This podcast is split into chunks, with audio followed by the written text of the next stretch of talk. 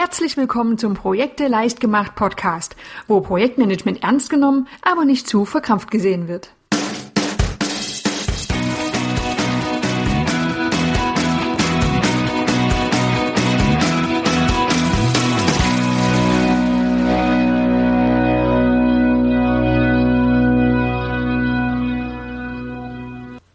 Hallo und herzlich willkommen zum Projekte leicht gemacht Podcast. Heute ist mal wieder so eine Folge, wo ich mich frage, ob es überhaupt sinnvoll ist, das Ganze als Podcast rüberzubringen, denn manche Dinge lassen sich grafisch einfach viel besser darstellen. Aber ich habe mir gedacht, wenn dich das Ganze neugierig macht, dann kannst du dich immer noch auf www.projekteleichtgemacht.de umschauen und kannst dir den dazugehörigen Blogartikel und auch die Grafiken anschauen. Nimm diesen Podcast also einfach als Anregung und falls dich das interessiert, dann informiere dich dann im Anschluss noch näher darüber. Wir beschäftigen uns heute mit dem Thema Problemlösung. Und in so einem Projekt, da gibt es ja üblicherweise nicht nur ein Problem, sondern unzählige Probleme. Und die wollen oder müssen ja doch alle irgendwie gelöst werden. Ein ganz wichtiger Schritt in einem Problemlösungsprozess ist die Identifikation von Ursachen. Sind nämlich diese Ursachen erst einmal gefunden, können sie natürlich auch zielgerichtet beseitigt werden. Und hier kommen die sogenannten Fischgräten ins Spiel. Fischgräten klingt erstmal eigenartig. Wenn du noch nie etwas von diesem sogenannten Fischgräten-Diagramm gehört hast, dann wirst du dich vermutlich wundern, was es mit diesen Fischgräten jetzt auf sich hat. Wir beschäftigen uns mit einer bestimmten Problemlösungstechnik, nämlich dem Ishikawa-Diagramm, was auch Fischgräten-Diagramm genannt wird. Der Name, der leitet sich ganz klar aus dem Diagramm ab, was wie eine Fischgräte aussieht mit diesem Ishikawa-Diagramm, was wollen wir denn damit tun? Wir wollen möglichst viele Ursachen für ein Problem sammeln und strukturiert darstellen. Genau dafür eignet sich ein Ursache-Wirkungsdiagramm. Denn Ursachen führen in der Regel zu Auswirkungen und in unserem Fall eben zu einem Problem. Das Diagramm, das Ishikawa-Diagramm, was in dieser Methode verwendet wird, das wird auch Fischgräten-Diagramm genannt und es ist die beliebteste Darstellungsform, da sie Ursache und Wirkungsbeziehung sehr übersichtlich darstellt. Das sind die Vorteile, es entsteht eine detaillierte Sammlung von Ursachen für bestehende Probleme. Es werden Wirkungszusammenhänge von Problemen sehr schön grafisch dargestellt. Es ist eine gute Methode zur visuellen Erarbeitung von Ursachen im Team. Es werden Prozesse sinnvoll strukturiert und vor allem das Ganze ist sehr leicht einsetzbar und erlernbar. Das klingt doch gut, oder? Wie ist also so ein Diagramm aufgebaut?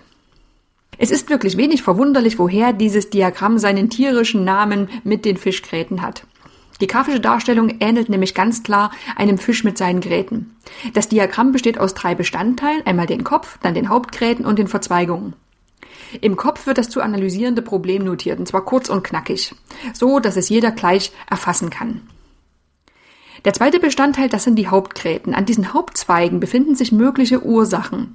Zur Orientierung werden mögliche Kategorien von Ursachen schon vorgegeben und durchgesetzt hat sich hier eine Kategorisierung nach der 8M-Methode. Und zwar Mensch, Material, Maschine, Methode, Mitwelt, Management, Messbarkeit und Money. Ja, Money ist jetzt ein englischer Begriff, aber wir sind ja bei der 8M-Methode und da passt jetzt Geld mit dem großen G nicht so richtig gut dazu. Diese Kategorien, die befinden sich, wie gesagt, an den Hauptgräten und es bietet eine Orientierung, um mögliche Ursachen zu sammeln. Nicht alle diese Kategorien passen auf jedes Problem und müssen verwendet werden. Manchmal bietet sich es auch an, nur sechs verschiedene Kategorien zu verwenden oder auch noch weniger. Oder auch du nimmst ganz andere Ursachenkategorien. Es ist einfach eine Orientierung, um Ursachen diesen Kategorien zuordnen zu können. Ja, und dann gibt es die Verzweigungen. An jedem dieser Hauptzweige mit den Kategorien werden möglichst konkrete Ursachen notiert, die dann auch weiter verzweigt werden können. Grafisch sieht das Ganze eben so aus, dass ich an der einen Seite das Problem notiere, dann gibt es Hauptgräten, die die Hauptkategorien darstellen und darunter werden verschiedene Ursachen für ein Problem gesammelt. Das Ganze ähnelt so ein wenig auch einer Mindmap, wo es ja auch verschiedene Verzweigungen gibt und wo Inhalte übersichtlich dargestellt werden können. Wie wird denn jetzt so ein Problemlösungs- oder Ursachenfindungsprozess durchgeführt? Wie ist der Ablauf? Schauen wir uns das mal an. Es gibt dafür fünf Schritte. Der erste Schritt, das Diagramm wird vorbereitet.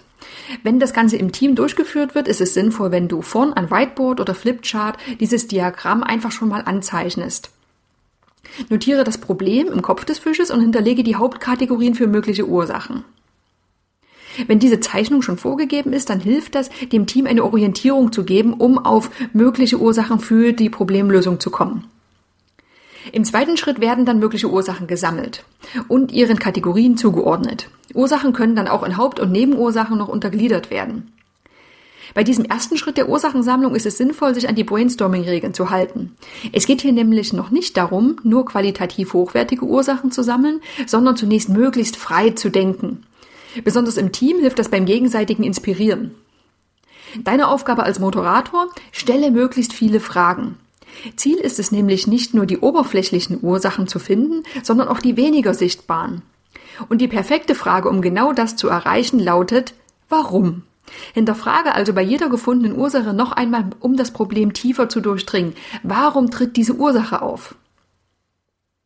Also nicht nur, warum tritt das Problem auf, sondern warum kommt es zu dieser Ursache? Nach den ersten beiden Schritten, das Diagramm vorbereiten und die Ursachen sammeln, kommen wir zur Vollständigkeit prüfen. Ob wirklich alle möglichen Ursachen gefunden wurden, das wirst du wohl nie wissen, aber eine abschließende Prüfung und Kontrolle aller Kategorien ist sinnvoll.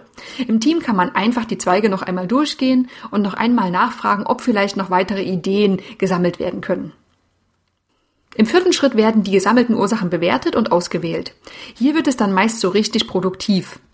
Aus den vielen gesammelten Ursachen werden die wahrscheinlichsten ausgewählt. Dieser Schritt ist häufig gar nicht so einfach, besonders dann, wenn sehr viele Ursachen gesammelt wurden. In einer Diskussion besteht hier sehr schnell die Gefahr des Verzettelns und hier bist du wieder als Moderator gefragt. Wenn man dieses langwierige Diskutieren vermeiden möchte, dann gibt es eine sehr schöne Variante, die funktioniert so. Bitte deine Teilnehmer, ihre wahrscheinlichsten Ursachen mit einem roten Punkt oder einer sonstigen Markierung zu versehen.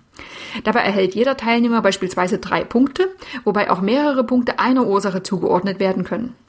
Der Vorteil, jeder Teilnehmer kann zunächst für sich eine Entscheidung fällen und so nebenbei wird das Bewertungsergebnis auch noch grafisch dargestellt. Das ist doch praktisch, oder?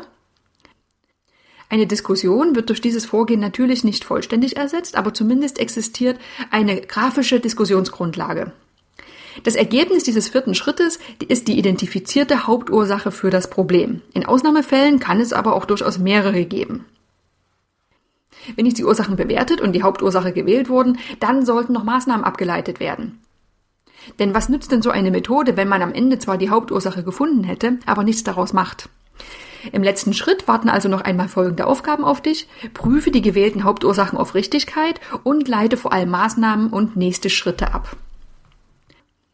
Ich fasse nochmal den Ablauf von diesem Ursachenfindungsprozess zusammen. Schritt 1 bereite das Diagramm vor. Schritt 2 sammle Ursachen im Team. Schritt 3 prüfe das Ganze auf Vollständigkeit. Schritt 4 bewerte die Ursachen und wähle die Hauptursache aus. Und Schritt 5 leite Maßnahmen ab. Zum Abschluss gibt es noch ein paar Tipps.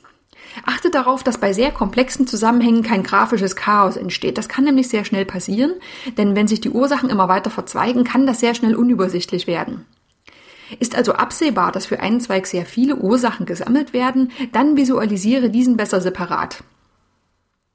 Der zweite Tipp, die Methode eignet sich nicht nur zur Problemlösung, sondern auch allgemein zum Sammeln von Ideen zur Erreichung eines Ziels. Notiere dann einfach das Ziel im Kopf des Fisches und sammle möglichst viele Wege, um das Ziel zu erreichen. Und der dritte Tipp, behalte im Hinterkopf, dass das Diagramm eine Vereinfachung darstellt. Besonders bei sehr komplexen Zusammenhängen mit vielen Wechselwirkungen, das stößt es schon an seine Grenzen. Im Blogartikel auf projekteleichtgemacht.de findest du jetzt noch eine Grafik mit einem Beispiel. Ich erläutere das ganz kurz, dass du zumindest eine Vorstellung davon bekommst. Das Problem in diesem Projekt sind sehr viele Softwareabstürze nach dem Abschluss eines Softwareentwicklungsprojektes. Es wurden sechs Hauptkategorien vorgegeben, und zwar Mensch, Material, Maschine, Management, Methode und Mitwelt. Und dann wurden jede Menge Ursachen gesammelt. Zum Beispiel, es gibt eine schlechte Stimmung im Team, die wiederum verursacht wird durch verschiedene bestehende Konflikte. Es gibt ein fehlendes Zeitmanagement, es gibt Serverprobleme, eine schlechte Netzanbindung, zu viele Devices, die genutzt werden, fehlende Prozesse und unklare Ziele. Das alles sind Ursachen, die zu diesem abschließenden Problem der Softwareabstürze führen können. Und die werden dann diesen groben Kategorien zugeordnet. Das Ganze ergibt dann ein sehr verzweigtes Diagramm, was einem Fisch dann doch sehr ähnlich sieht. Wenn du möchtest, kannst du auch noch eine PowerPoint-Vorlage zu diesem Ishikawa-Diagramm im Blogartikel herunterladen. Das war's auch schon. Das Ishikawa-Diagramm ist eine wirklich sehr gute Möglichkeit, um übersichtlich grafisch darzustellen, welche Ursachen zu einem Problem führen können. Und weil es so einfach durchzuführen ist, eignet sich diese Methode auch ganz wunderbar, um einfach auch mal schnell im Team so einen Problemlösungsprozess zu durchlaufen. Das war's für diese Woche. Ich hoffe, du fandest die Folge spannend und wir hören uns dann wieder in der nächsten Woche. Bis dahin. Ich freue mich immer über Kommentare und Anregungen, die du an andrea.projekteleichtgemacht.de schicken kannst. Viele weitere Informationen, nützliche Tipps und Vorlagen findest du unter www.projekteleichtgemacht.de.